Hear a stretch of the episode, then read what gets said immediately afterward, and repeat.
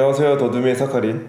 오편입니다. 네, 반갑습니다. 네 반갑습니다. 네, 저희가 지난번 에피소드 때 이제 오랜 기간 휴식을 가졌다가 좀 이제 잡담편을 통해서 저희가 좀뭐 이모저모 가지고 있던 생각이라던가 아니면 요즘 근황 뭐 이런 것들에 대해서 이야기했었는데 네. 저희가 지금 아마 예상컨대 8월쯤에 아마 이 시즌 1의 마지막 에피소드를 하지 않을까 생각이 되고 왜냐면 그때쯤에 약간 저희가 채널을 개설한 지 천일 정도 되는 날이더라고요. 그러니까요. 벌써 천일이 되었는데 그래서 사랑의 유통기한이 천일이라는 말이 있듯 이 팟캐스트의 유통기한 우선 천일이라고 가정을 하고 네.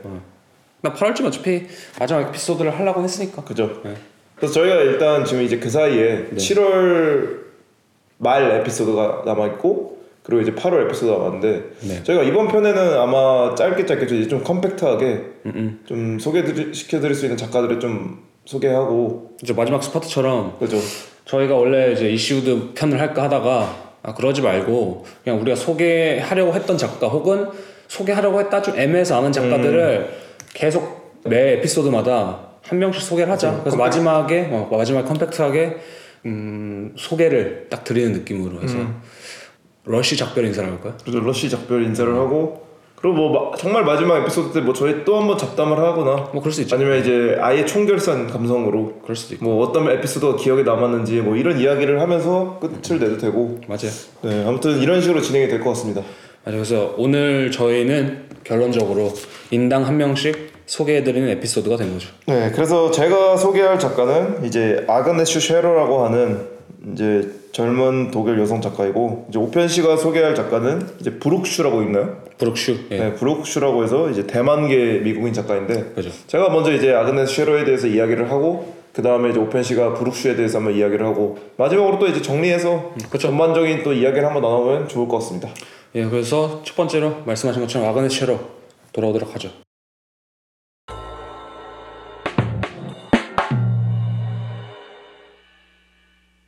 네, 이제 제가 이제 아그네스 쉐러에 대해서 좀 이야기를 하고자 하는데 먼저 간단하게 이제 작가 소개 겸 이제 CV에 대해서 이야기를 하자면 네, 1985년생 인 로어 암 마인 출생으로 뒤셀도르프 출신 작가죠. 이제 뒤셀도르프 수학한 작가인데 이분이 이제 뒤셀도르프 Kunstakademie에서 공부하기 전에 좀 특이한 이력이 하나 있어요. 어, 이제 2005년부터 2011년까지 이제 classical Archäologie라고 이제 고고학이죠. 사실상 이거 이게 전공이네요. 어떤 이게, 이게 사실상 6년을 그죠. 이것도 6년을 전공인데 고고학 그리고 이제 제국 문화 연구라고 하나요? 그래서 이제 튜빙엔에 있는 에버하르트 칼스 University와 그리고 이제 비엔나에 있는 대학에서 이제 공부를 했었고 그 이제 2009년부터 2016년에 이제 Kunstakademie 뒤셀도르프의 이제 피터 도익이라고 하는 영국 작가의 유명한 작가죠. 이제 아주 클래스에서 이제 공부를 했었죠.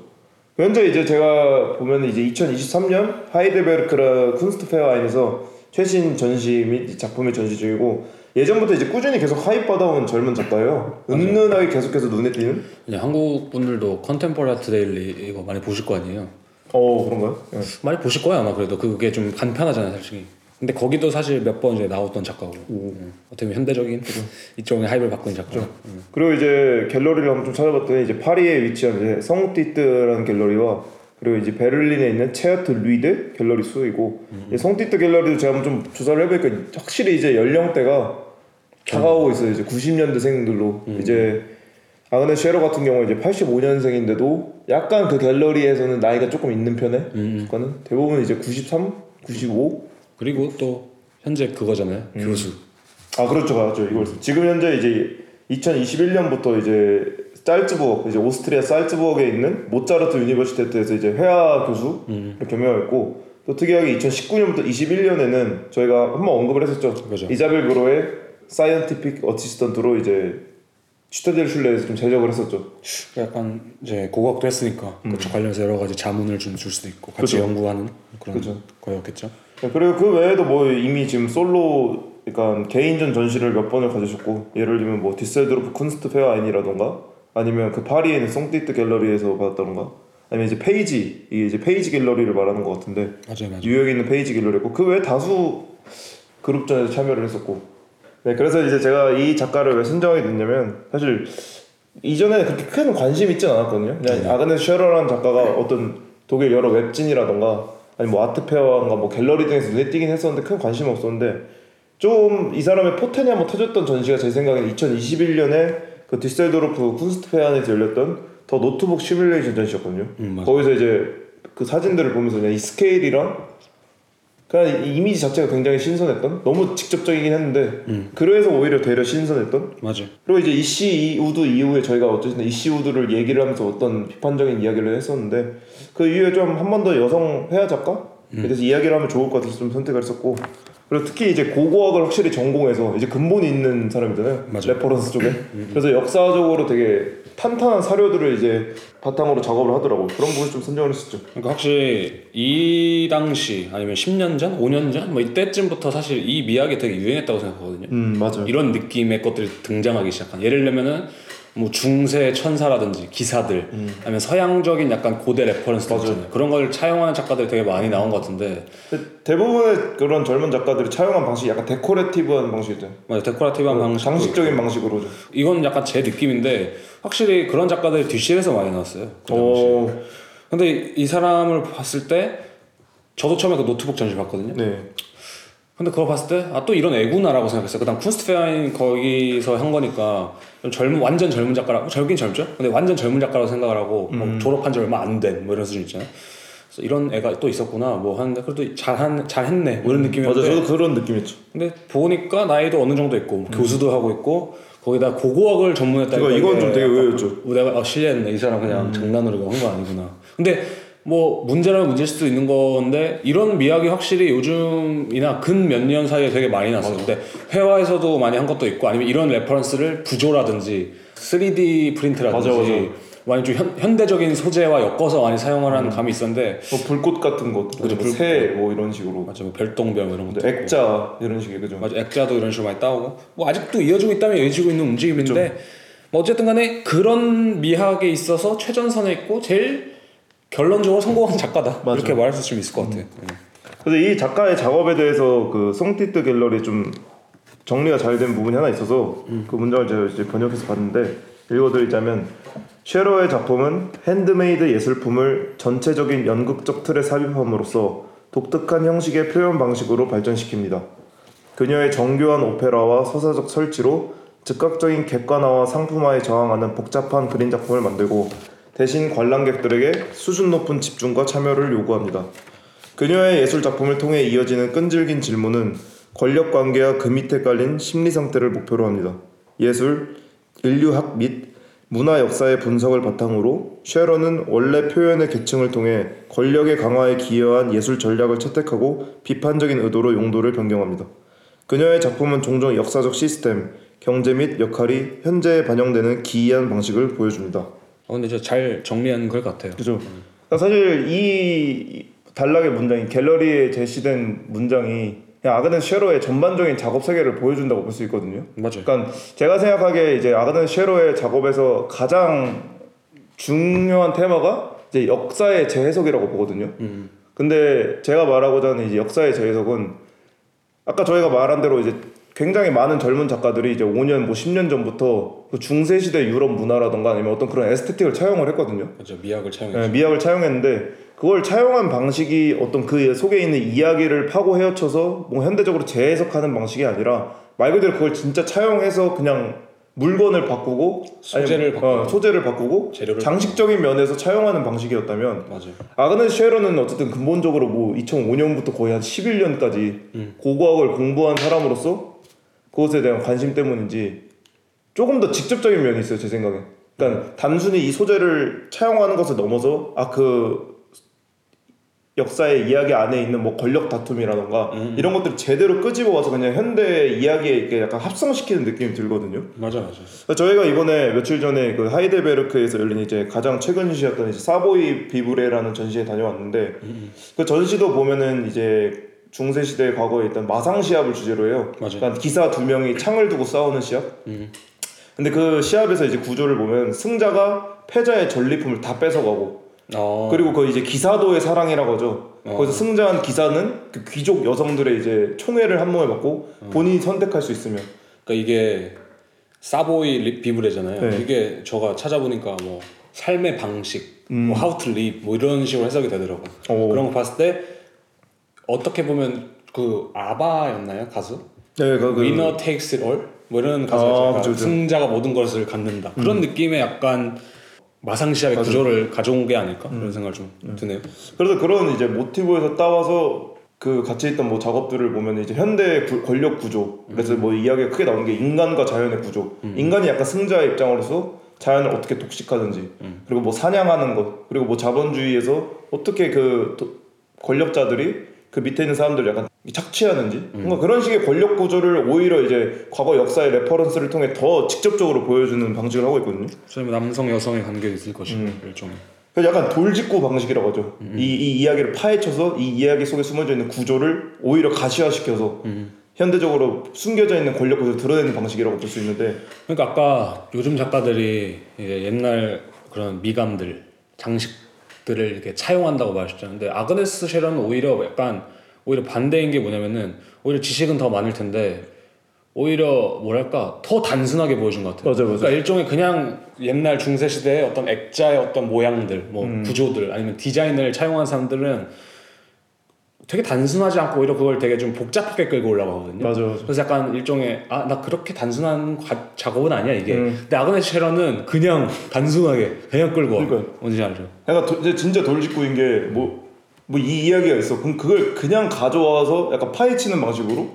딱 내려거든요. 근데 아그네 쉐러도 이제 약간 본인이 그런 이야기를 하더라고 인터뷰에서 어린이 동화책이나 어떤 예배용 아니면 예배 드라마에서 반복적으로 나오는 교훈에 대해서 흥미가 있다고 했는데 그러니까 이 이야기는 사실상 이제 아그네스 쉐러의 작업 방식에 대한 좀 이야기거든요. 그러니까 어떤 이야기를 파헤쳐서 우리 현대 속에 숨어 있는 권력 구조가 어떻게 드러나냐라는 이야기인데 제가 세- 생각을 해봤을 때 물론 고고학을 전공함으로써 당연히 이런 역사적 사료라든가 reference에 관심이 많은 건 맞지만 제 생각에 약간 그 생각이 들어요. 저희가 뭐 항상 성띠우 편 때도 그랬고 다른 편 때도 몇 번 언급을 했었는데 이제는 어떤 권력 구조의 중심지가 항상 숨어져 있잖아요. 그죠? 오늘날 사회에서 야 민주주의 사회에서 그리고 자본주의 사회에서 너가 성공하면 그냥 즐기면 돼. 너의 삶을 향유하면 돼. 이런 이야기가 나오고 야 뭐 그런 뒷세계 혹은 어떤 권력 지배 장치가 어딨냐. 어 대통령을 우리 손으로 뽑고 그리고 뭐 어디 다- 작은 지방 단체 잔치도 다 우리가 투표해서 뽑는 건데. 근데 이렇게 이야기를 하지만 사실 그 어떤 권력이 숨어 있다는 걸 우리는 알잖아요. 그죠. 그러니까 이게 드러나지 않고 이게 드러나기 더 힘들다는 거죠. 오늘날 파악하기도 힘들고 왜냐면 어떤 평등이라는 가치 속에 어떤 숨어 있으니까. 근데 이제 아그네 쉐러는 이것들을 의도적으로 이제 드러내기 위해서 오히려 이제 역사에 이제 과거에 있던 그런 reference를 차용한 느낌이라고 해야 될까요? 전 재밌는 게 교훈이란 말이 재밌는 것 같아요. 왜냐면 이 시대 예술에서 음. 교훈이란 게 있을까? 근데 이 교훈이란 단어가 사라진 지가 되게 오래된 것 같아요. 예술 역사에서. 그러니까 요즘 예술에서 교훈이라는 단어를 쓰기 좀 무서워져. 근데 그러니까 무섭고 사실 촌스러운 거잖아. 그러니까 그러니까. 그다음 너무 직접적인 거. 그죠. 근데 그런 면에서 되게 용감한 거. 근데 오히려 영화로 치자면은 진짜 뻔한 우리가 말하는 신파 영화들이 되게 교훈이 있는 거잖아요. 일종의. 음. 근데 어떻게 보면 그거랑 되게 비슷한 것 같아요. 아그네 샤- 쉐러의 작업이. 그죠. 회화적인 면에서 보자면은 아그네 쉐러의 작업이 무슨 아피차퐁의 어떤 난해한 영화라기보다는 차라리 국제시장 같은 느낌이잖아. 그죠. 근데 저는 그게 되게 용감하다고 좀. 생각이 드는 것 같아요. 내가 아티스트 토크라든지 인터뷰라든지 아니면 작업에서 이번 작업의 교훈은 무엇입니다 라고 말하는 경우가 진짜 없거든요. 그러니까 어떻게 보면 이제 정말 단순한데 음. 사실 제 생각 에 약간 일반인 입장에서 오히려 나이. 많으신 분들 완전 좋아하실 것 같은? 좋을- 어 요런 맞아요. 이야기가 깔끔하게 있네. 그 다음에 그러니까. 어떤 면에서는 진짜 교훈이 있는 작업들인데도 그걸 촌스럽다 혹은 시대에 맞지 않는다는 이유로 숨기는 경우가 되게 많거든요. 이상하게. 음. 근데 저는 이 전략이 되게 좋고 그다음에 그녀의 사진이나 뭐 인터뷰 같은 거 찾아보시면 그녀 정말 옷- 옷 어, 삶의 태도가 대대, 대단히 맞아떨어진 것 음, 같아요. 그러니까 일종의 전 그래서 그녀의 작업이 탈무드집 같아요. 어 맞네. 그러니까 교훈을 딱 주는. 음. 되게 그래서 사람들이 직접적으로 느끼는 것 같고 어떻게 보면은 좀 참신한 전략으로 음. 평가받고 있는 면이 있지 않나 그래서? 근데 이게 그것 때문인 것 같아요. 저희 뭐 저희가 뭐 중세 이런 역사적에 대해서 잘 알지 않지만 저도 어쨌든 성경을 좀 읽어봤으니까 그냥 느끼는 건 거기에는 권선징악이라고 하거나 그죠, 그죠. 이- 이게 또렷이 표현되어 있거든요. 맞아, 맞아. 권선징악. 교훈 자체를 위한 기승전 교훈이거든요. 맞아. 근데 이 아그네 쉐러가 이것들을 공부를 하면서 어 이거 너무 또렷하네. 이 교훈을 현대적으로 차용하겠어라고 하는 극, 극티 방식이자 어쩌면 극 단순한 방식으로 이제 차용을 한 느낌이 있어서 보는 사람이 봤을 때 좀 시원시원한 맛이 있죠. 맞아, 맞아. 오히려 단순하게. 맞아 맞아. 그 예를 들면 이제 2016년에 이제 Cœur simple 이게 약간 순박한 마음이라는 전시가 있었는데 그 전시에서 소개됐던 reference가 이제 18세기 영국이나 미국에 하인 호출배라는 게 있었대요. 이제 귀족들이 혹은 이제 돈이 많은 부르주아들이 집안에 그 당시 뭐 40명에서 많게는 200명 정도의 하인을 두고 있었는데 자기가 이제 어디 갈 때마다 도움이 필요할 때 뭐 부엌에서 뭐, 뭐 줍는 거 귀찮을 때 이럴 때 이제 배를 울린대요. 그러니까 모든 공간에 벨이 있는 거예요. 그럼 이제 하인들이 모여 있는 대기실 같은 곳에 어떤 표지판이 있는데 그 표지판에 그 장소에 맞는 곳에 벨이 같이 울리는 거예요. 예를 들면 뭐 이렇게 벨이 울리는데 그 밑에 부엌이라고 써져 있다. 그러면 부엌으로 누가 가고. 그러니까 이런 식인데 이제 아그네스 이게, 쉐러가 이게 이어져서 이제 우리나라 음식점 그 벨 시스템이 된 거고. 그죠 그런 거죠. 그리고 이제 오늘날에 그 저희가 호텔에서 룸 서비스 할 때 벨 누르잖아요. 전화 걸거나. 맞네 맞네. 근데 이제 아그네 쉐러가 이, 이 역사적 사료를 또 되게 굉장히 단순하게 가져와서 본인이 가지고 있는 약간 아티스트로서 갤러리와의 관계성 그리고 수없이 오는 이메일 그죠 그죠. 그것도 어떻게 보면 능동적 벨이잖아요. 그죠. 그러니까 답장을 해야 되는 거니까 그런 이야기들이라거나 아니면 우리 이제 뭐 편의점 알바라던가 아니면 뭐 이렇게 자본주의 식당 속에서 맥도날드 알바가 뭐 이렇게 웃고 있어야 되고 아니면 뭐 아까 말씀드린 식당 벨 같은 이런 것들을 이제 이야기를 하더라고요. 그러니까 그만큼 굉장히 역사적 reference를 그대로 가져와서 현대적으로 시원하게 쏴버리는 교훈쟁이. 근데 저는 되게 맞는 것 같아요. 사실 세상에 뭐 그런 거 있잖아요. 세상이 꼭 그렇게 복잡한가라고 생각했을 때 그렇지 않을 것 같거든요. 사람 삶이라는 게 어떻게 보자면 그냥 우리가 진짜 뭐 예술 텍스트도 가끔씩 읽으면 뭔 소리인지 모르겠는 거 많잖아요. 그 근데 그런 거보다 예를 들면 이런 방식도 되게 중요한 것 같아요. 맞아. 꼭 세상이 이렇게 복잡하지 않은데 어떻게 뭐 복잡한 것도 있죠. 맞아 맞아. 동시에 되게 복잡하지 않은 부분도 있는 건데 어느 순간에 그런 면을 보여주는 것도 좋은 것 같아요. 음. 그러니까 약간 이런 느낌이 지금 한국에도 막 그런 작가가 있다면 재밌을 것 같은 느낌? 물론 다른 방식으로 표현돼야 된 건 맞지만 아, 한국에서 교훈 주는 작가가 있었나? 라는 생각이 드는 거 맞는 것 같아. 요 새는 뭐 어쨌든 대부분 이런 뭐 탈중앙화 이런 얘기를 하면서 그죠, 야 뭔가 이- 이렇게도 저렇게도 아닌 식으로 많이 흐르게 두잖아요. 그죠, 그죠. 그냥 우리 개인의 해석에 온전히 맡긴다라는 방식으로 하는데 그냥 그냥 뭐 작가가 이런 생각을 했다. 어, 그래서 이런 식으로 해서 정도지 더- 교훈을 주려고 그치? 하지 않죠. 그러니까 둥글둥글한 게 가기 때문에 어떤 공격과 방어가 없는데 그냥 이제 아가는 시어는 어쩌, 어쩌면 그냥 마상시합 그 자체 그냥 이렇게 자기가 쏘고 그걸 오는 곳에서 피드백 받고 맞아. 다시 또 쏘고 그걸 위해서 역사적 reference나 이 고고학을 공부하지 않았나라는 생각이 드는 거죠. 맞아요. 네, 그래서 제가 이제 또 생각한 두 번째 이제 중요한 방식이 이제 연극적 방식이거든요. 맞아요. 그러니까 이제 그녀의 작업이 이제 전 시장에서 보면 대부분 어쨌든 오페라 쪽이라던가 어떤 연극적인 무대 장치를 전시내에서 구현하는 건데 실제로 2017년에 열렸던 이제 아까 말씀드렸던 로드비시 Museum에서 하는 이제 Cupid and the Animals라는 퍼포먼스와 그리고 2019년에 열렸던 이제 The Teacher 그리고 2021년에 The Salty Testament라고 하는 이제 퍼포먼스를 보면 완전히 연극적이고 그런 오페라적인 요소들이 있거든요. 예를 들면 퍼포머들이 탭댄스를 춘다라거나 아니면 뒤에 무대에서 그림들이 이제 한 장씩 밑으로 내려가면서 어떤 교훈적인 이야기라던가 뭔가 음악도 연결 그러니까 어쩌면 약간 바그너 게잠트 쿤스트 마냥 그런 식으로 이제 버려진 면이 있는데 아니면 전형적인 사실 서양 연극 구조죠. 근데 전형적 서양 연극 구조 왜냐면은 사카인 씨가 어제 말씀하신 게 이 사람이 시골 출신이잖아요. 그죠 근데 여기서 보면은 그 사람이 어렸을 때 막 어디 우리로 치자면 홍삼 축제 이런 데 가면은 연극이. 음. 맞아요. 그런 데선 독일 특히 이런 데는 그래서 그런 연극적인 거에서도 많이 영향을 받은 것 같고 음. 실제로 왜냐면 시골에서는 그런 게 더 많으니까. 맞아. 여기 그 딱 인터뷰가 제가 따왔거든요. 말 말을 드리자면 제 고향에는 성금요일 행렬이 있는데 사람들이 커다란 나무 조각상을 들고 다녔어요. 어릴 적에 본 광경인데 매년 보곤 했지요. 저는 시골 출신이고 아마도 그것이 연극을 처음 접한 것 중 하나일 것입니다. 하지만 그것은 자전적이고 개인적인 것이었고 지금은 좀 더 의식적으로 reference를 선택합니다. 미술사를 공부하면서 이러한 전통적 관행에 대해 더 많이 알게 되었고 현재 예술가가 된 저는 이러한 형식에서 제가 사용하던 형식의 가능성을 보았습니다. 저는 사람들을 실제로 경험으로 끌어들이거나 적어도 잠시 동안은 예술을 다른 강도로 경험할 수 있는 환경을 조성할 수 있는 방법을 찾고 싶습니다.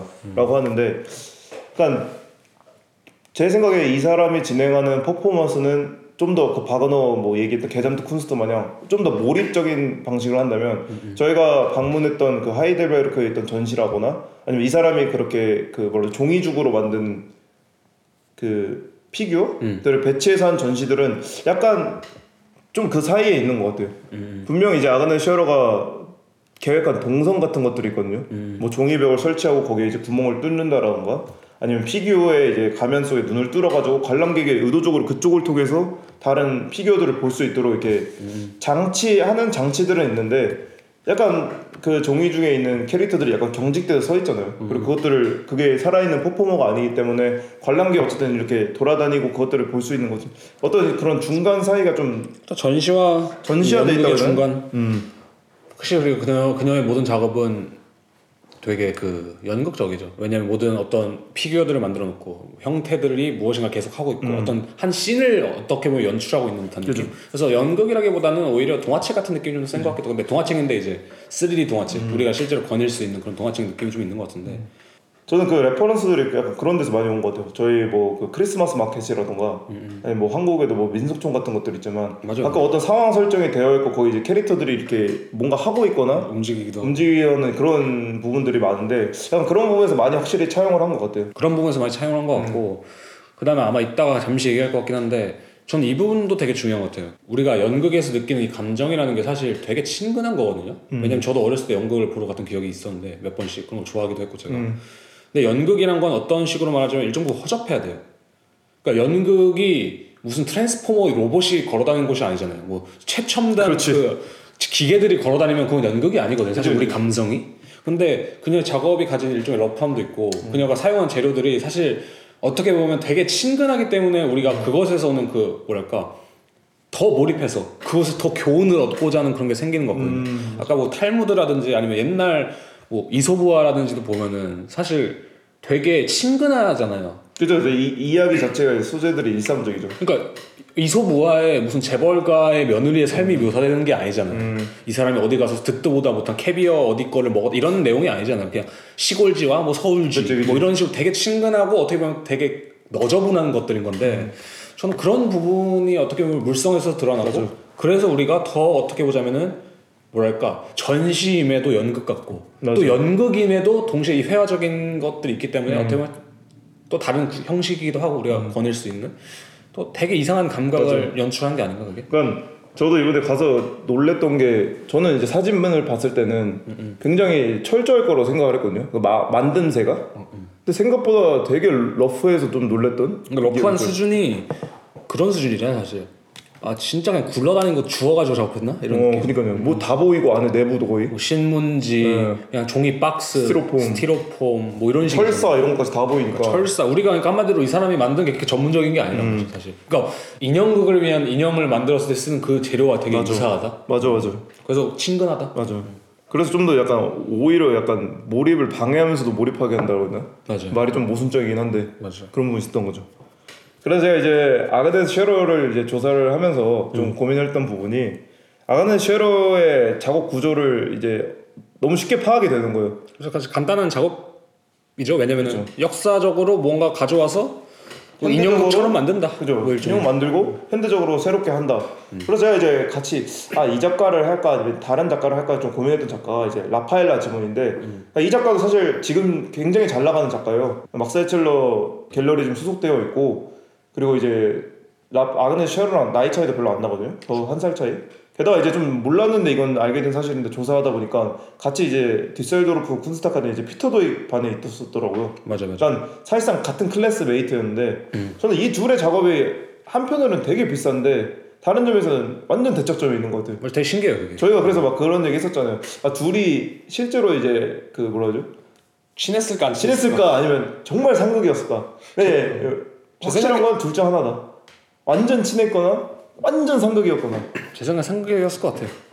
아 그래요? 제 생각엔. 어. 왜냐면은 그러니까 왜 이제 라팔라 지몬을 예시로 드시냐면은 사실 만들어낸 작업의 그 요소들은 비슷해요. 그죠. 그림을 그리고 거기 사람 모양의 뭔가를 만들고 맞아, 맞아. 뭐 이런 건 비슷하거든요. 근데 활용하는 방식이 진짜 완전 달라가지고 그죠. 아 그리고 이제 인터뷰도 보면 아그네 쉐어는 막 그런 식으로 얘기를 하네. 아 나는 내 작품 자체 하나의 객체로서보다는 뭔가 이것이 어떤 체험적 전시의 어떤 하나의 부속체로 작동을 했으면 좋겠다 뭐 이런 이야기를 하는데 라파엘라 지모는 인터뷰를 제가 좀 읽어보니까 이, 부, 이 사람은 요즘 세대 사람 같아 오히려 더. 완전 다르죠. 아그네 쉐어가 오히려 좀 옛날 사람 같다면 이 사람은 뭔가 작가의 개인적 서사, 작가의 개인적 생각, 내가 느낀 감성, 내가 느낀 감정 뭔가 이런 식으로 이야기를 하다 보니까 그 공격 방어 그게 없는 마상시합을 못하는 느낌의 그런 작업을 하는 사람인데 그러니까 아그네스 셰러의 작업은 간단히 말하자면은 그녀는 한 전시를 위해서 작업을 만든 사람이고 음. 라파엘라 지모는 한 작품들을 만들어서 배치시키는 어, 배치시켜서 전시하는 사람이기 때문에 우리가 라파엘라 지몬 같은 경우는 관객들이 전시장에서 어떤 체험적인 경험을 하길 원하지 않을 거예요. 그죠 그죠 어떤 그냥 그 사이에 어떤 관계성은 있지만 그냥 뭐 이렇구나 이 작품이 이렇구나 저렇구나 이런 거지. 근데 아그네스 아그네스 그냥 진짜 작정하고 들어와 그죠 어 들어와 이거든요. 내 연극에 들어와 이런 사람이니까. 맞아. 그리고 이제 완전 제가 아까 막 생각했던 그러니까 비슷했던 점에 그런 인물 피규어를 두고 그리고 그림을 걸고 뭐 이런 적이 구조적인 것은 비슷한데 완전 대척적인 면에서는 또 특이한 게 이제 아그네 셰러는 아까 말씀드린 대로 전통적인 면을 한다면 이 라파엘라 지몬의 그림이나 이런 인물 피규어를 보면 그냥 완전 요즘 스타일이거든요. 맞아. 뭐 요즘에 저희가 보는 뭐 그냥 일반적인 사물이라던가 경찰도. 어, 지나가다 볼 수 있는 인물들 뭐 그런 것들을 차용을 하고 그러니까 약간 그 클래스에서 저희가 이제 만나서 이야기를 하잖아요. 독일에서는 네. 이제 주기적으로 만나서 교수랑 학생들이 모여서 작업을 보여주면서 이야기를 하잖아요. 네. 근데 저는 그 마이, 둘이 작업을 이제 보여줄 때 서로 작업에 대해서 해- 해- 속으로 가지는 생각 알 것 같아요. 아 저도 뭐냐면 아그네스 셰러는 라파엘라 지몬 작업을 보면서 졸라 멋있는 척하네. 어, 쓸데없이. 어 그 다음에 라파엘라 지몬은 아그네스 셰러 작업을 보면서 그런 생각을 했을 거야. 막 졸라 단순하게 하네. 음, 졸라 지루하네. 졸라 멍청하게 이렇게 단순하게 한다고? 음. 이걸 이렇게 한다고? 이런 식으로 그러니까 둘의 attitude가 진짜 달라요. 그리고 뭐 인터뷰 보면서 둘의 옷 스타일도 되게 다른 게 음. 라파엘라 지몬은 되게 세련되게 입었어요. 예를 들면 뭐 그 뭐라 하지? 약간 형광색 패딩 그거 알죠? 약간 아, 패션 센스 감성이 있잖아요. 아 그런 느낌. 형광색 패딩에 좀 멋있는 부츠에다가 막 이런 식이라면 아그네 쉐러 인터뷰를 보시면 뭐 나중에 아시겠지만 뭐 이렇게 긴 목까지 오는 코트 옛날 그 중세 시대 감성? 중세 시대가 진짜 그렇게 입고 다니거든요. 머리에 그 약간 마상 그 기수 모자 쓰고 있고 맞아 맞아. 진짜 이런 부분들을 봤을 때 이 둘의 작업을 딱 이렇게 같이 놓고 보면은 이게 어떻게 같은 클래스일까? 약간 그런 느낌인 것 같아. 케이트 블란쳇과 팀 버튼 아내분 이름이 뭐죠? 아, 근데 되게 마녀같이 생기신 분 있어요. 어, 예. 멋있게 그막 해리포터도 나오시고 그 둘의 느낌이라고 봐요 저는. 약간. 음, 한 명은 되게 좀 고고하고 부자 같고 아니면 패션 센스 딱 있고 현대적이고 또 한쪽은 완전 괴짜 같은. 음 맞아. 근데 저는 이, 이, 이 둘이 약간 어떤 느낌이냐면 이 피터 도익을 둘로 갈랐을 때 어. 나올 수 있는 위치가 왜냐면 피터 도익 그림 너무 유명하고 좋잖아요. 맞아. 근데 보면은 그림 한 장면 장면마다 어떤 이야기가 있는 듯 하면서도 맞아 맞아. 그냥 본인도 얘기를 별로 안 하잖아요. 그냥 도상적으로 작동을 하거든요. 맞아 근데 맞아. 저는 아그네스 쉐러 작업이 굉장히 삽화적이라고 보면은 라파엘라 지몬이 굉장히 도상적인 그러니까 픽토그램 같다고 생각을 하거든요. 맞아 맞아. 그 영국 작가 중에 줄리안 오피 있잖아요. 아, 줄리안 그분도 이제 극, 극한의 픽토그램 man인데 그러니까 라파엘라 지몬도 약간의 그런 부분이 확실히 있는 것 같아요. 음, 어떤 물체 하나를 딱 그린 다음에 어, 이 물체는 은근히 나의 개인적 서사와 연관이 있다.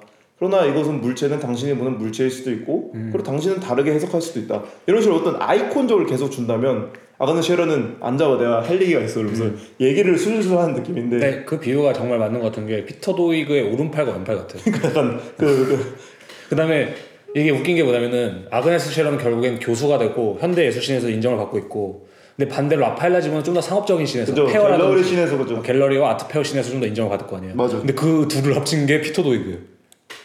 교수도 오, 됐고 그러네. 예술신에서도 인정을 받고 그림 팔리는 그거야 말할 게 없고 피터 도이그야. 오 진짜 그러네요. 그래서 그 둘의 합성체가 음. 피터 도이그다. 네. 그리고 이제 뭐 아그네 쉐로 뭐 인터뷰를 듣다가 이제 라파엘라 시몬은 이런 인터뷰를 하거든요. 구상과 추상이 서로 배타적일 필요는 없습니다. 둘 다 필요하고 서로에게 도움이 되죠. 추상은 현실의 사물이 지시하는 규칙 없이 직관적으로 그림을 그릴 수 있게 해주기 때문에 저에게 매우 중요합니다. 근데 저는 사실 이제 라파엘라 지몬의 인터뷰들이 다 이런 식이에요. 그러니까 어떤 뚜렷한 이야기를 제시하지 않거든요. 그러니까 추상과 구상이 뭐 나뉠 필요가 없잖아. 뭐 일상과 예술이 나눌 필요가 없다. 어, 너가 봤을 때 볼펜이 어떤 아름다운 추상의 결정체가 될 수 있고, 너가 뭐 아그네스 마틴의 뭐 그리드를 봤다가 그거를 차용한 내 작업을 봤을 때 또 딴 거를 또 발견할 수도 있어. 뭐 그런 거지. 음, 케이트 블란쳇 같네요. 어, 약간 이 고고하네. 어, 이렇게 가는 거야라고 했다면 이제 아그네스 쉐러는 좀 더 이제 이야기를 직접적으로 전달하는 식인 거죠. 눈에 불을 켜고 이야기하겠죠. 저는 라파엘라 지몬 작업을 실제로 봤었을 때 좀 실망한 부분도 있었거든요. 음. 그림들이 약간 되게 정확해요. 그러니까 아그네 쉐러랑 어떤 점에서 비슷해요? 음. 아그네 쉐러는 그냥 그 물질이 다 드러나는 식의 조악함이 있다면 음. 라파엘라 지몬은 그림 잘 그리는 건가라는 애매한 조각함이라고 해야 돼요. 음, 못 너무.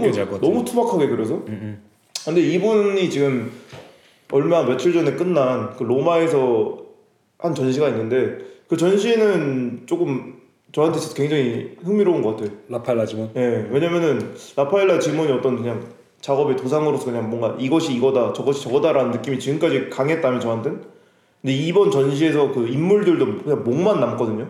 근데 목만 남아 있는 게 어떤 확실한 어떤 형태의 목이 아니라 더 추상화됐어요. 그러니까 약간 추상화된 도상이라고 말을 해야 될까요? 그러니까 뭐- 뭘 말하려는지 점점 더 모르겠는 쪽으로 가는 느낌? 그러니까 이제 정말 감성만 남는 느낌? 근데 반면 아그나 쉐러는 계속해서 이야기를 하고 있는. 그래서 이 둘이 말년에 갔을 때 어떤 식으로 작업이 나올까 좀 궁금하거든요. 그러니까 뭐 어쨌든 라파엘 라 지몬 이 얘기를 간단히 하면은 아그네스 쉐러는 동화책이고 음, 그 다음에 라파엘 라 지몬은 어, 픽토그램 혹은 표지판이다. 그죠, 그죠? 그죠. 그렇게 표현할 수 있는 거죠. 네. 근데 이제 언젠가 그 둘이 좀 합쳐지는 순간이 오지 않을까? 음. 어쩌면 둘이 화해를 하는 그 오른손과 왼손이 박수를 치는 피터 덕이 되는 순간. 네, 아무튼간에 네. 그래서 한 번은 어쨌든간에 관심 있으신 분은 라파엘라 지몬도 한번 찾아보시면 좋을 것 같아요. 확실히 둘이 비슷한 듯 되게 다른 길을 걷고 있는 게 재밌긴 해요. 응. 그리고 아마 라파엘라 지문 작업이 한국에서 좀 더 상업적으로 확실히 먹힐 것 같은 느낌이죠. 맞아요. 왜냐면 아가네 쉐러 작업은 굉장히 유럽적이기 때문에 아간 쉐러 작업이 은근히 팔리는 그림이 아니에요. 생각보다. 아 아닐 것그 같아요. 형식 자체가 이게 되게 조악하기도 하고 맞아요, 나 이걸 뭐 어떻게 뭐 부분적으로 팔기도 좀 애매하고 맞아, 맞아, 예를 들자면 그다음 조각적인 면도 되게 많기 때문에 사실. 맞아.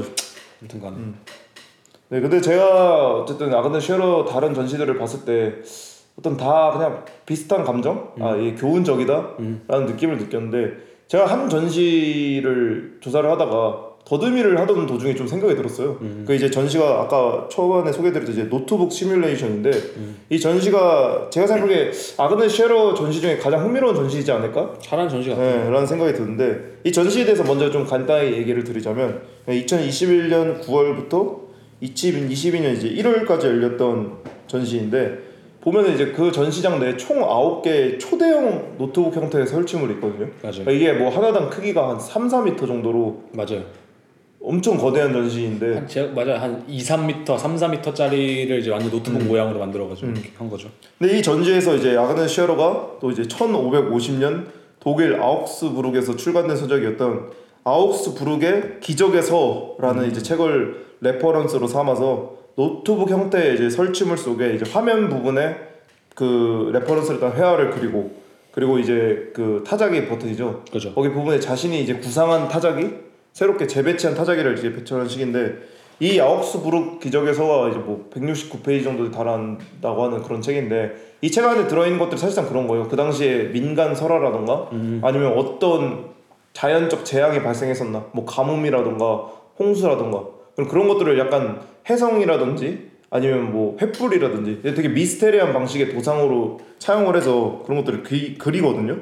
그래서 어떻게 보면 약간 타로 카드라던가 뭐 점성술이 약간 작동하는 방식이랑 비슷한 거죠. 뭔가 어떤 도상을 보고 자연재해가 일어났을 때 이게 이것 때문이다라고 생각할 수 있고 아 뭐 저게 저것 때문이다. 이 재앙은 해가 일식이 올 때 발생한다. 뭐 이런 식의 그러니까 이 기적에서의 내용이 그런 그런 거예요. 뭐 역사적으로 발생한 이상한 재해, 자연재해 같은 것을 설명하면서 그 위에 그림 같은 걸 그려. 그죠 사파죠 사파. 그러니까 먼저 그림이 위에 있고 그 밑에 뭐 이런 이런 일, 한 일이 있었다라는 식의 약간 그러니까 이런 식의 짧은 이야기가 적혀져 있는. 뭐 언제 홍수가 났었는데 그럼 혹- 그 위에는 막 바다의 신 같은 게 그려져 있다고. 그죠, 그죠. 아 언제 뭐 불이 났는데 그 전날 밤 이렇게 생긴 혜성이 떨어졌다든가 음, 뭐 맞아요. 이런 식의 거. 네. 그런 거로 플러스로 이제 막 민간 설화 있잖아요. 저희 뭐 한국에도 많은 것처럼 뭐 예를 들면 바다에 갑자기 어떤 초거대한 고래가 나타나는데 그 고래가 나타나자 로마의 홍수가 쓸어내렸다. 뭐 이런 식의 약간 판타지적인 이야기들이 섞여 있고 그리고 그 책의 이제 뒷장 부분에는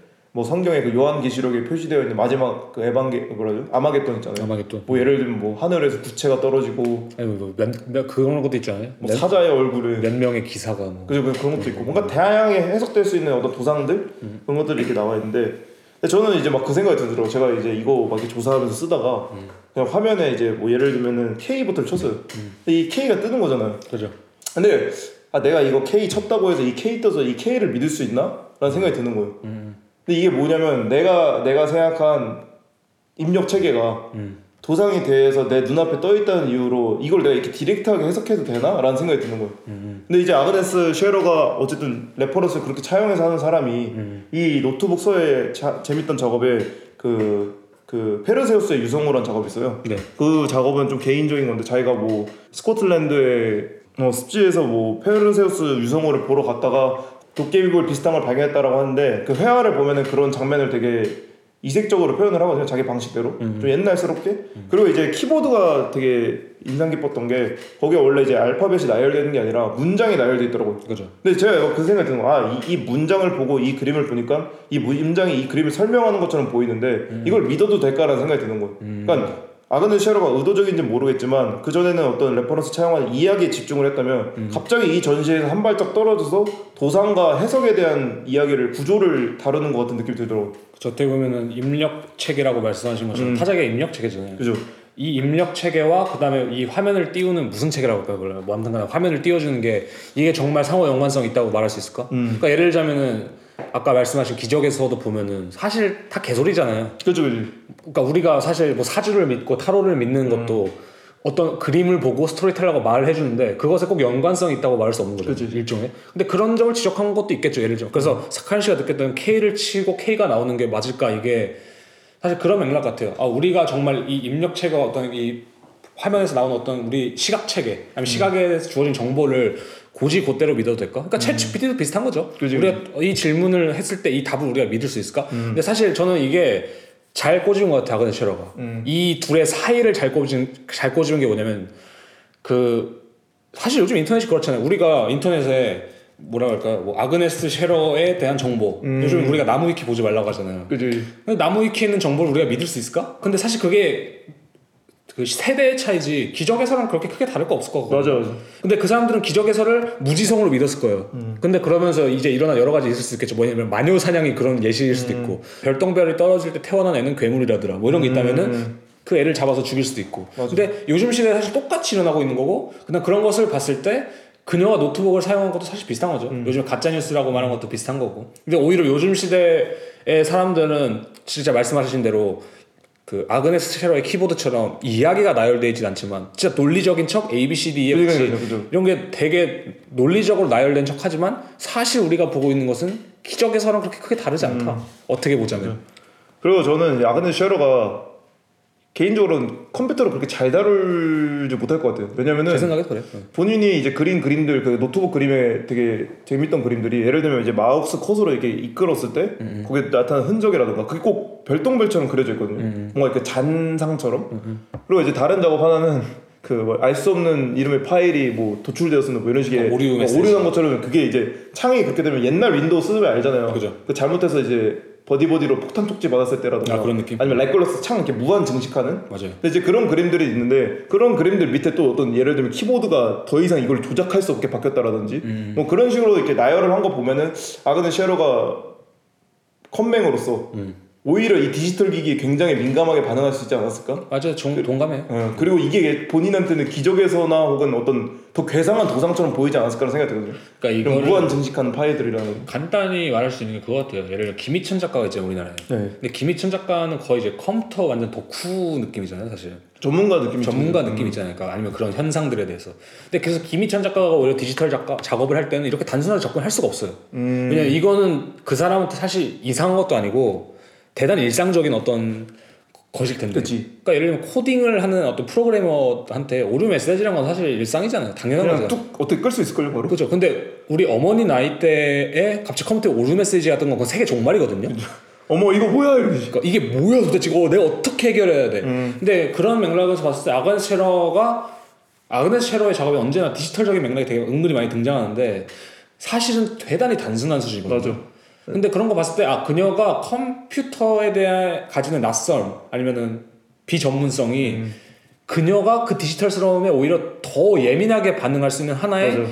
이유가 될 수 있겠다 이 생각을 한 거죠 난 이런 느낌일 것 같아요. 어쨌든 고고학을 공부했을 때 과거 사료들을 많이 들춰볼 수밖에 없잖아요. 음. 그렇죠. 리고 그런 것들은 서사적으로 뚜렷하기 때문에 한 장 한 장 이렇게 넘기면서 봤을 거예요. 음. 근데 상상을 해보니까 아그네 쉐러가 이제 시골에서 우연히 컴퓨터를 받아가지고 선물 받아서 음, 그걸 이게 뭘 클릭을 했는데 이거는 내가 이렇게 읽는, 읽을 수 있는 게 아니라 터- 창이 동시다발적으로 뜨고 음, 뭔가 그 하인 호출벨 작업에서 말했듯이 이메일이 폭탄처럼 날라왔을 때 그죠. 그러니까 그런 것들이 자기가 생각할 수 있는 사파가 아니야. 이건 내가 교훈도 줄 수 없는 지경에 있는 거죠. 그럴 때는 이제 내가 이 교훈을 줄기 위해서 이런 사파와 이런 이야기를 썼었는데 이게 엉망진창이 됐을 때 난 이걸 어떻게 하지라고 바라본 느낌이 바로 이 전시인 것 같은 거죠. 아, 그리고 시- 이게 한국에 사시는 분들은 좀 그럴 수도 있어요. 사실 한국은 시골도 다 인터넷 잘 되잖아요. 근데 독일은 진짜 저가 공부했던 반에도 스마트폰이 없는 애들이 몇 명씩 있어요. 오. 일부러 그 삶을 추구하기도 하고 아. 그 다음에 진짜 안 쓰기도 하는 사람이 많은데 그래서 아그네스 쉐러가 컨셉으로만 하진 않 그러니까 이게 그렇게 특이한 경우는 아니에요 사실 그러니까 의외로 독일 같은 데는 진짜 의외로 유튜브 같은 거 안 보는 사람 꽤 많고 맞아, 맞아. 생각보다. 맞아. 이 컨텐츠가 발전이 잘 안 어, 됐죠. 그 다음에 이렇게 뭐랄까 디지털 문명을 이렇게 달가워하지 않는 사람이 꽤 많기 때문에 그리고 이제 독일 사시는 분들은 공감하실 게 기차 타고 가다 보면 이게 저- 그 뭐라 전파가 없는 부분이 많잖아요. 맞아 점퍼 없는 뭐거 터널도 아닌데 맞아요 안 평범한 되는 들판인데 인터넷이 안 되는. 맞아요. 저는 이제 끈김의 경험이 있었다면, 음, 근데 이제 한국 분들은 이제 그런 건 덜하죠 확실히. 없죠 거의 사실상. 맞아요 이제는 뭐. 그래서 사실 요즘 작가들이 인터넷이라는 매체에 대해서 뭐 많이 작업을 하잖아요. 젊은 사람들은 당연히 그게 자신들의 어떤 삶의 부분이기도 하고. 근데 그런 식으로 봤을 때 아그네스 셰러가 지금 시대에 의미가 있는 것은 뭐랄까 저는 그렇게 생각을 해요. 아까 막 제가 그렇게 얘기했잖아요. 이런 미학을 구사하는 작가들의 마지막 아니면 제일 잘 나가는 작가다라고 했을 때 제 생각에는 마티아스 마티스 알트만이랑 좀 비슷하다고 생각드는 게 음. 이 디지털이 낯선 시대의 마지막 사람 같아요, 이 맞아. 사람이. 제가 볼 때, 어. 아그네시로. 그래서 되게 그녀의 접근법이 어떻게 보면 참신한 걸 수도 있고, 아니면 되게 마지막이라는 생각도 들고. 맞아. 그래서 마티스 알트만도 보면 예전 reference를 많이 끌어와서 작업을 했잖아요. 뭐 중세시대라든지.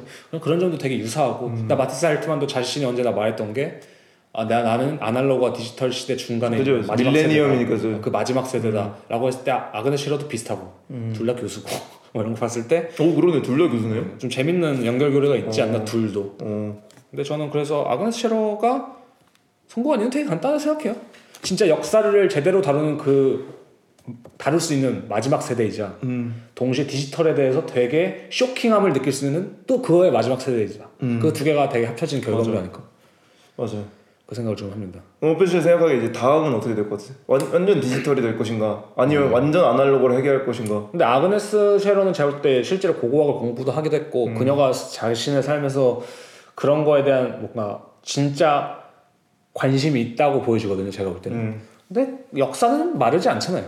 그죠? 일단 디지털의 쇼킹함은 언제나 나오고 왜냐면 지금은 뭐 아그네스 셰러가 노트북 혹은 스마트폰에 대해서 비판할 수 있지만 사실 나중에는 더, 이게 그죠? 또 다른 역사를 가지고 애플에서 새로 나오는 VR 기계로 뭔가를 또 할 수 있는 음, 맞아, 거예요. 맞아. 사실 그래서 그녀의 작업은 아마 퀄리티나 깊이 면에서는 죽을 때까지 똑같을 거예요.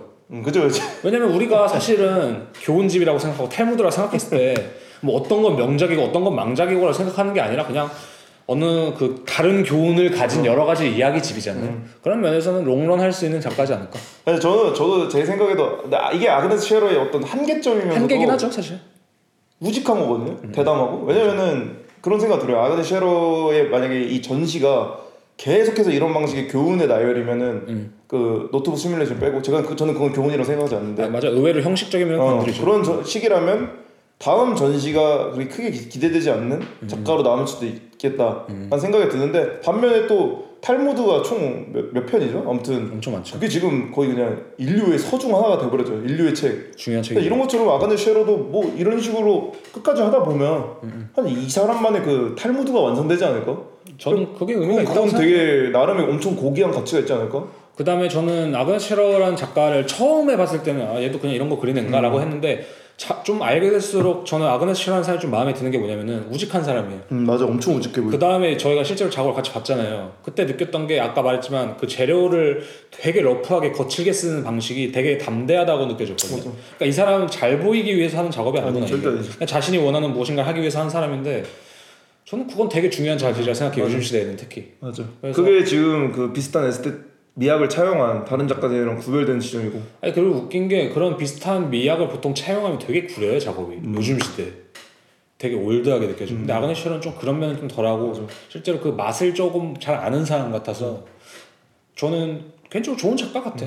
그리고 이 생각 들어요. 사실 이 사람이 뭐 엄청나게 이시우드랑도 좀 갑자기 비교를 하자면 엄청 좋은 가문이나 뭐 이런 데 태어난 게 아니라 그냥 시골 마을 출신이잖아요. 그죠 그죠. 근데 본인이 재료에 대해서 인터뷰를 한 분을 제가 뭐 봤는데 이런 얘기를 하더라고. 내가 만약에 이 작품의 마감새 엄청 귀족적인 재료, 음. 어, 좋은 재료를 썼더라면 사람들은 내 작업에 크게 몰입하지 못했을 것이다. 그죠. 어, 얘기하고 나는 의도적, 그래서 이게 의도인지 아닌지 되게 궁금했는데 이 인터뷰를 보니까 완전히 의도더라고. 나는 일부러 망가질 수 있는 재료, 음. 어, 되게 투박하고 평범한 재료, 그리고 허술한 재료들을 차용해서 오히려 사람들이 더 쉽게 다가갈 수 있도록 음. 그렇게 했다라고 하는데 이런 부분 봤을 때 아, 이 사람이 뭐 어떤 점에서 되게 따뜻하구나. 음. 난 교훈을 주지만 따뜻한 할아버지. 그러니까 요즘 시대 분들은 잘 모를 수 있는데 제가 어렸을 때 영양센터라는 게 존재했거든요. 영양센터. 그거 모르세요? 삼계탕 프랜차이즈? 전기통닭 팔고. 음.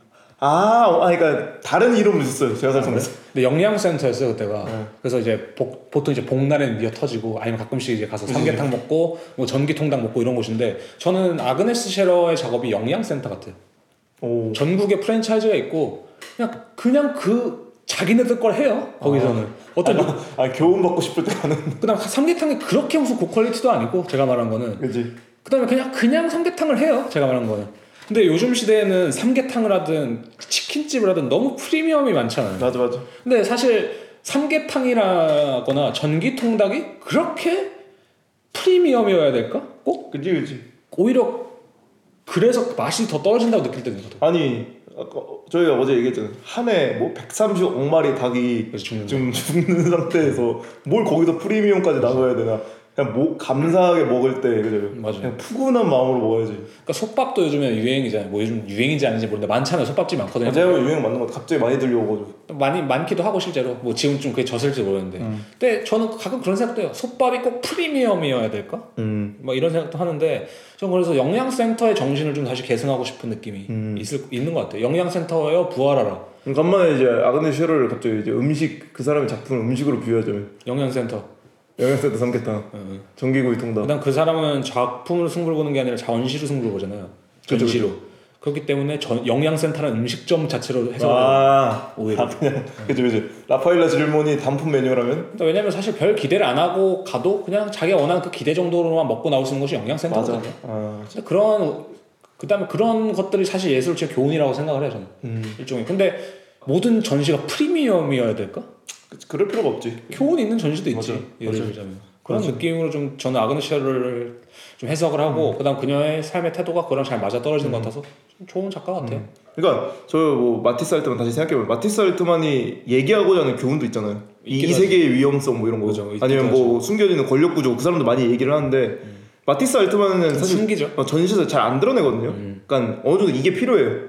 미술에 대한 기존 지식과 플러스로 아니면 어떤 그러니까 미- 많은 미술가의 트릭을 경험해본 분들, 분들이 알 수 있는 그죠. 그런 전시라면 이제 아가네스 쉐로는 진짜 그냥 어쩌면 서민 전시? 그리고 서민준 씨 서민 전시라고 보라 말할 수 있을 정도로 그리고 그- 그냥 이 사람이 하는 교훈이란 것이나 이런 형식이 뭐다 옛날 거잖아 결국 요즘에는 그렇진 않아라고 말할 수 있지만 그냥 젊은 사람이 그걸 만들고 있다는 것 자체 중요한 팩트예요. 제가. 예를 들면 우리나라 치면은 뭐 호방엿이라는 게 그렇게 중요하지 않지만 이 시대 그냥 젊은 사람이 누군가 어딘가에서 호방엿을 계속 생산하고 있다는 사실이 되게 중요한 걸 수도 있거든요. 음. 예를 들자면 맞아 맞아 그냥 그런 맥락인 것 같아요. 때는. 응. 아 제가 이 말을 바꿔야 될 것 같아요 음. 제가 원래 마지막에 약간 이런 식으로 생각을 했었거든요 아 아그네스 쉐로의 전시가 어느 정도 나중에 발전을 해서 음, 그냥 카프카의 그 심판이라는 책 있잖아요 음. 그 책도 보면 어떤 교훈적이지만 알 수 없거든요. 그래서 아직도 해석이 분분하잖아요. 음. 이게 어디 시대에 되든 맞춰지니까. 근데 제가 이제 아그네 쉐러의 작업도 발전을 해서 약간 카프카의 심판적 작업처럼 음. 또 교훈을 주되 그 교훈이 여러 분야에서 엄청나게 해석될 수 있어야 된다. 음. 라는 식으로 가는데 아니다. 그럴 필요 없겠다. 그지. 아그네 쉐러. 그러니까 냉정하게 진짜 말하면 아그네샤는 아마 미술의 역사책에 안 실릴 거예요. 음, 제 생각에는. 음, 냉정하게 말하면. 근데 그럼에도 불구하고 동시대 작가들에겐 되게 든든한 동료가 될수 맞아, 있는 맞아. 뭐 그런 느낌이지 않을까? 맞아. 어쩌면 엄청 좋은 교수가 될 수도 있을 거라는 생각. 좋은 교수가 될 것 같기도 음. 하고 어, 뭐 잘도 후기는 모르지만 음, 아무튼간에 그래도 마지막으로 비판을 한번 하자면 비판일 건 없고 사실 그거 같아요. 그냥 한계 한계는 분명하죠. 맞아. 한게 분명하죠. 어, 예상이 가니까 이제 다음 전시를 어떻게 할지. 근데 그거에 있어서 이 사람이 나 더 잘 나가야 돼라는 그 어떤 스탠스를 취하지 않고 있는 건 되게 좋은 것 같아. 맞아. 자기가 그냥 이미 거의 욕심 없는 것 같아. 맞아, 맞아. 자기 할 거 하고 나는 음. 전시 보여줄 거 있으면 보여주고. 이번 전시 하이델베르크에서 본 것도 음. 약간 그냥 뭐라 해야 되죠? 담백하죠. 아, 너무 담백해서 깜짝 놀랐던. 음. 저는 오히려 느끼할 줄 알았는데 담백해서. 맞아요. 작업을 딱 처음에 느끼하다고 느낄 수도 있는데 음, 근데 것 굉장히 담백해서 좋았던. 음, 그리고 그 그냥 이 독일에 대한 애정이 보이지 않나요? 뭐 아, 이, 이, 이 땅에 대한 애정? 맞아요. 문화에 대한 애정. 네, 그게 참 좋은 것 같아요. 왜냐면 너무 직접적인데 음, 너무 직접적이라서 이해가 되는 맞아요. 네. 그런 전시가 또 있을까? 이제는 없을 것 같아요. 이, 이 아그네스 쉐러가 마지막일 것 같아요. 맞아요. 이 본인 교훈적 전시에서. 그래서 마지막 호박기엇을 만들고 마지막 영양센터 운영하고 그러니까 있는 이런 이런 느낌이 맞아요, 확실히. 이 프리미엄 음. 프리미엄 치킨집이 넘쳐나는 이 시대에 마지막 그 어른들을 위한 그 영양센터 있잖아요. 그런 게 하나 좀 필요하지 않느냐. 아무튼 뭐 좀 compact하게 다뤄봤는데 궁금하신 분들은 이제 아그네스 쉐러 홈페이지도 있고 그리고 라파엘라 지몬, 마티스 알트만. 아그네스 쉐러를 세 명을 좀 같이 보는 것도 재밌을 것 같아요. 맞아요. 예, 마티스 알트만 제가 생각을 못했었는데 아주 재밌는 소재. 그래서 이제 그럼 사칸 씨가 조사하셨으니까 마지막 한 줄 평을 한번 남겨보다면 탈무드를 가끔은 읽어보고 음. 내 인생에 교훈이 필요 없다. 내 인생에 어떤 뭔가 필요 없다고 생각할 때 다시 한번 읽어봐도 좋을 것 같아. 근데 중요할 것 같아요. 예를 그러면 들면 그 알죠? 탈무드 읽다가 이젠 그 교훈이 유치해서 잊고 있는 데가 있는데 맞아 맞아. 갑자기 그 속담 하나 훅 들어왔을 때 느낌 알죠? 네, 아, 속담 아 이거 옛날 사람 말이 다 맞네 이 이야기다 그런 거 있죠. 머리를 띵하게 할 때. 어 그런 거 있죠. 그런 느낌. 어 그런 느낌. 그래서 한번 좀 찾아보시는 거 추천하고 또 어쨌든 잘 나가는 젊은 여성 작가고 네. 그래서 충분히 가치가 있는 작가 같다. 그렇게 해서 이제 사카인 씨의 편은 마무리하는 걸로 하고 그다음에 이제 제가 준비한 편으로 네. 돌아오는 걸로 하죠. 네.